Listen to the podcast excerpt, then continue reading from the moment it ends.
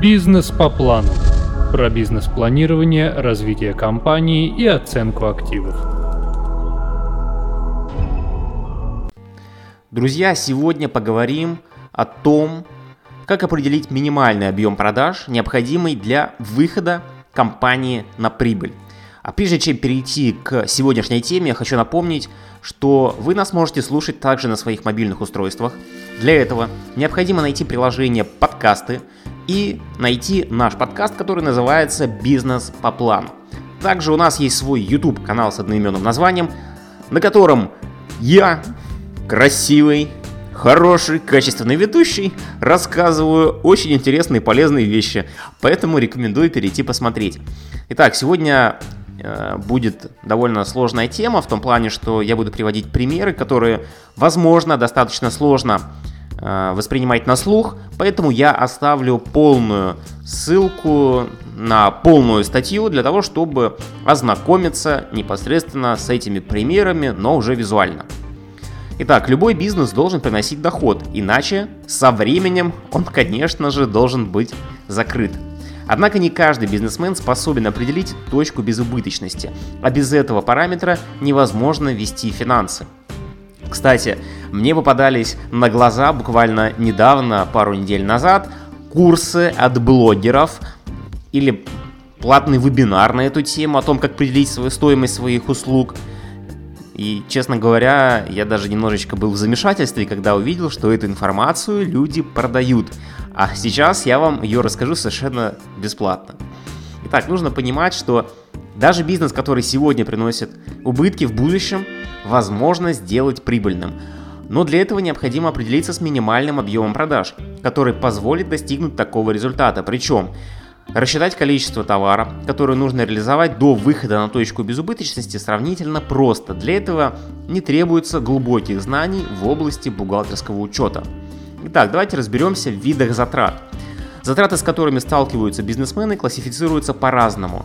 Наиболее важным считается градация по отношению к объему производства, то есть, по сути, переменные затраты. Также есть постоянные затраты. Переменные затраты напрямую зависят от объема выпускаемой продукции. То есть, чем выше объем, тем, соответственно, выше и затраты.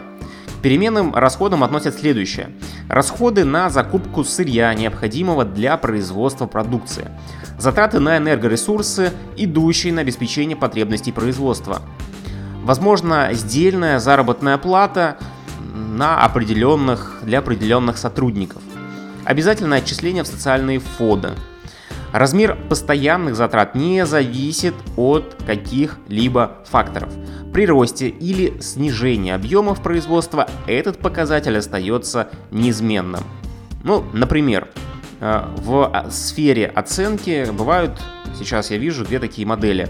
Первая модель, когда специалисты работают на аутсорсинге. Вторая модель, когда специалисты, оценщики и вся компания работают непосредственно в офисе. И тогда возможны два варианта развития событий. В первом варианте у нас все работают удаленно, поэтому постоянных расходов у нас это менеджер, возможно, который сидит, принимает заявки, и арендная плата небольшая. Все остальные затраты у нас они переменные. И желательно, конечно же, формировать бизнес таким образом, чтобы у него было как можно больше переменных затрат. Почему это важно? Например, я записываю сейчас этот подкаст в условиях коронавируса. И если у нас в компании сидит 20 человек и каждому необходимо, вне зависимости от того, продаем ли мы наши услуги или не продаем, необходимо платить заработную плату, то когда речь идет о удаленной, например, работе, которая сейчас гораздо эффективнее у удаленных сотрудников, то в таком случае это поможет повысить конкурентоспособность бизнеса. Размер постоянных затрат не зависит от каких-либо факторов. В качестве примера постоянных затрат можно привести следующую. Расходы на оплату аренды, коммунальные платежи, налоги на имущество, отчисления с заработной платы, ну и, конечно, заработная плата непосредственно сотрудников, которым мы платим постоянно. Для понимания особенностей постоянных переменных затрат можно рассмотреть один пример. Кондитерский цех выпускает торты. На закупку ингредиентов, необходимых для производства одной единицы данной продукции, требуется 100 рублей. Столько же денег уходит на оплату труда кондитера, и социальные отчисления тоже сюда включены. Каждый последующий торт обойдется компании в те же 200 рублей. Данная сумма – это переменные затраты.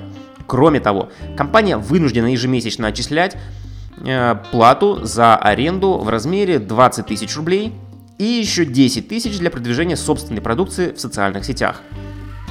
Последние две суммы относятся к постоянным затратам, так как они не зависят от объема производства.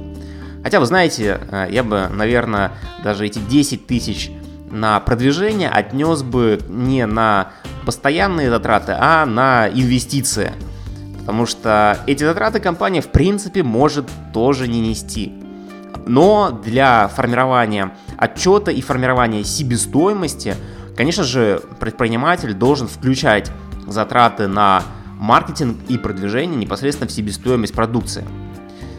В случае, если компания выпустит 100 единиц продукции, то она потратит на изготовление 20 тысяч рублей. Когда же производство достигнет 120 единиц, то переменные расходы достигнут 24 тысяч. Постоянные затраты в обоих случаях составляют 30 тысяч рублей. В управленческом учете принято считать последний вид расходов условно постоянными. Объясняется это тем, что данный показатель не меняется, если компания незначительно наращивает объем выпуска.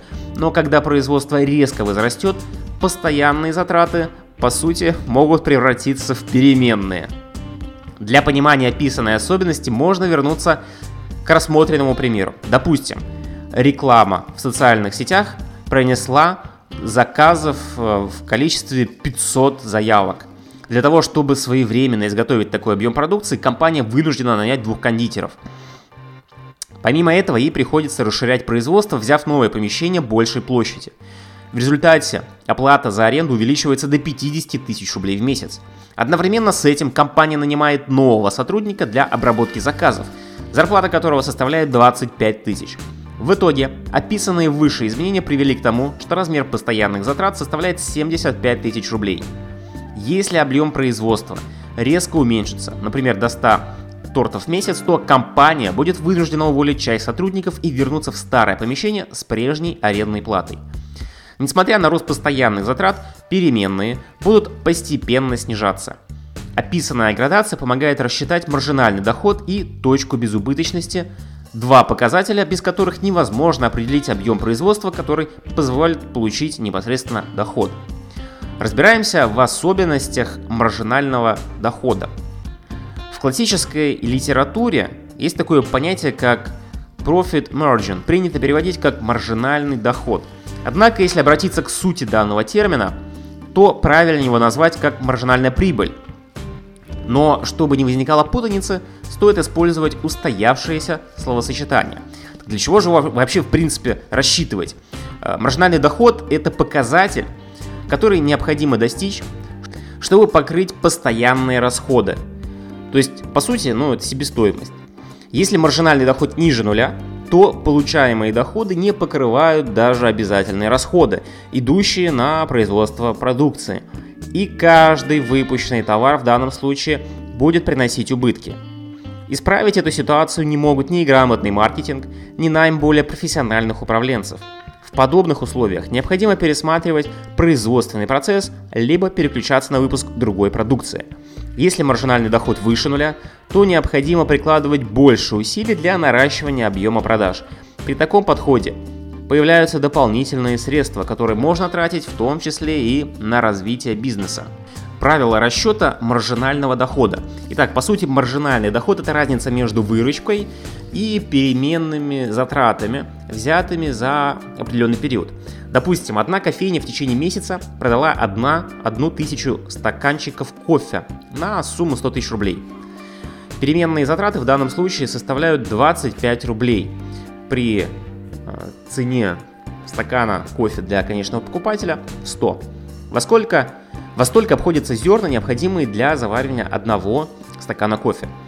К указанным расходам также приплюсовываются затраты на оплату труда бариста в размере 45 тысяч рублей и аренды помещения 40 тысяч. Получается, что на каждом проданном стаканчике кофейня теряет по 10 рублей. В этой ситуации владельцу компании необходимо принять решение – закрыть точку, увеличить вдвое выручку или уполовинить продажи. Для этого потребуется рассчитать маржинальный доход при каждой стратегии развития. В рассматриваемом примере расходы на зерна – это переменные затраты, оплата аренды и труда бариста – постоянные. Маржинальный доход с каждого проданного стакана в данном случае 75 рублей. И их нам не хватает для того, чтобы покрыть постоянные расходы, сумма которых составляет 85 тысяч рублей. Итак, друзья, еще пару примеров приведено у нас непосредственно на сайте. Ссылку на полную статью я оставлю в описании этого подкаста.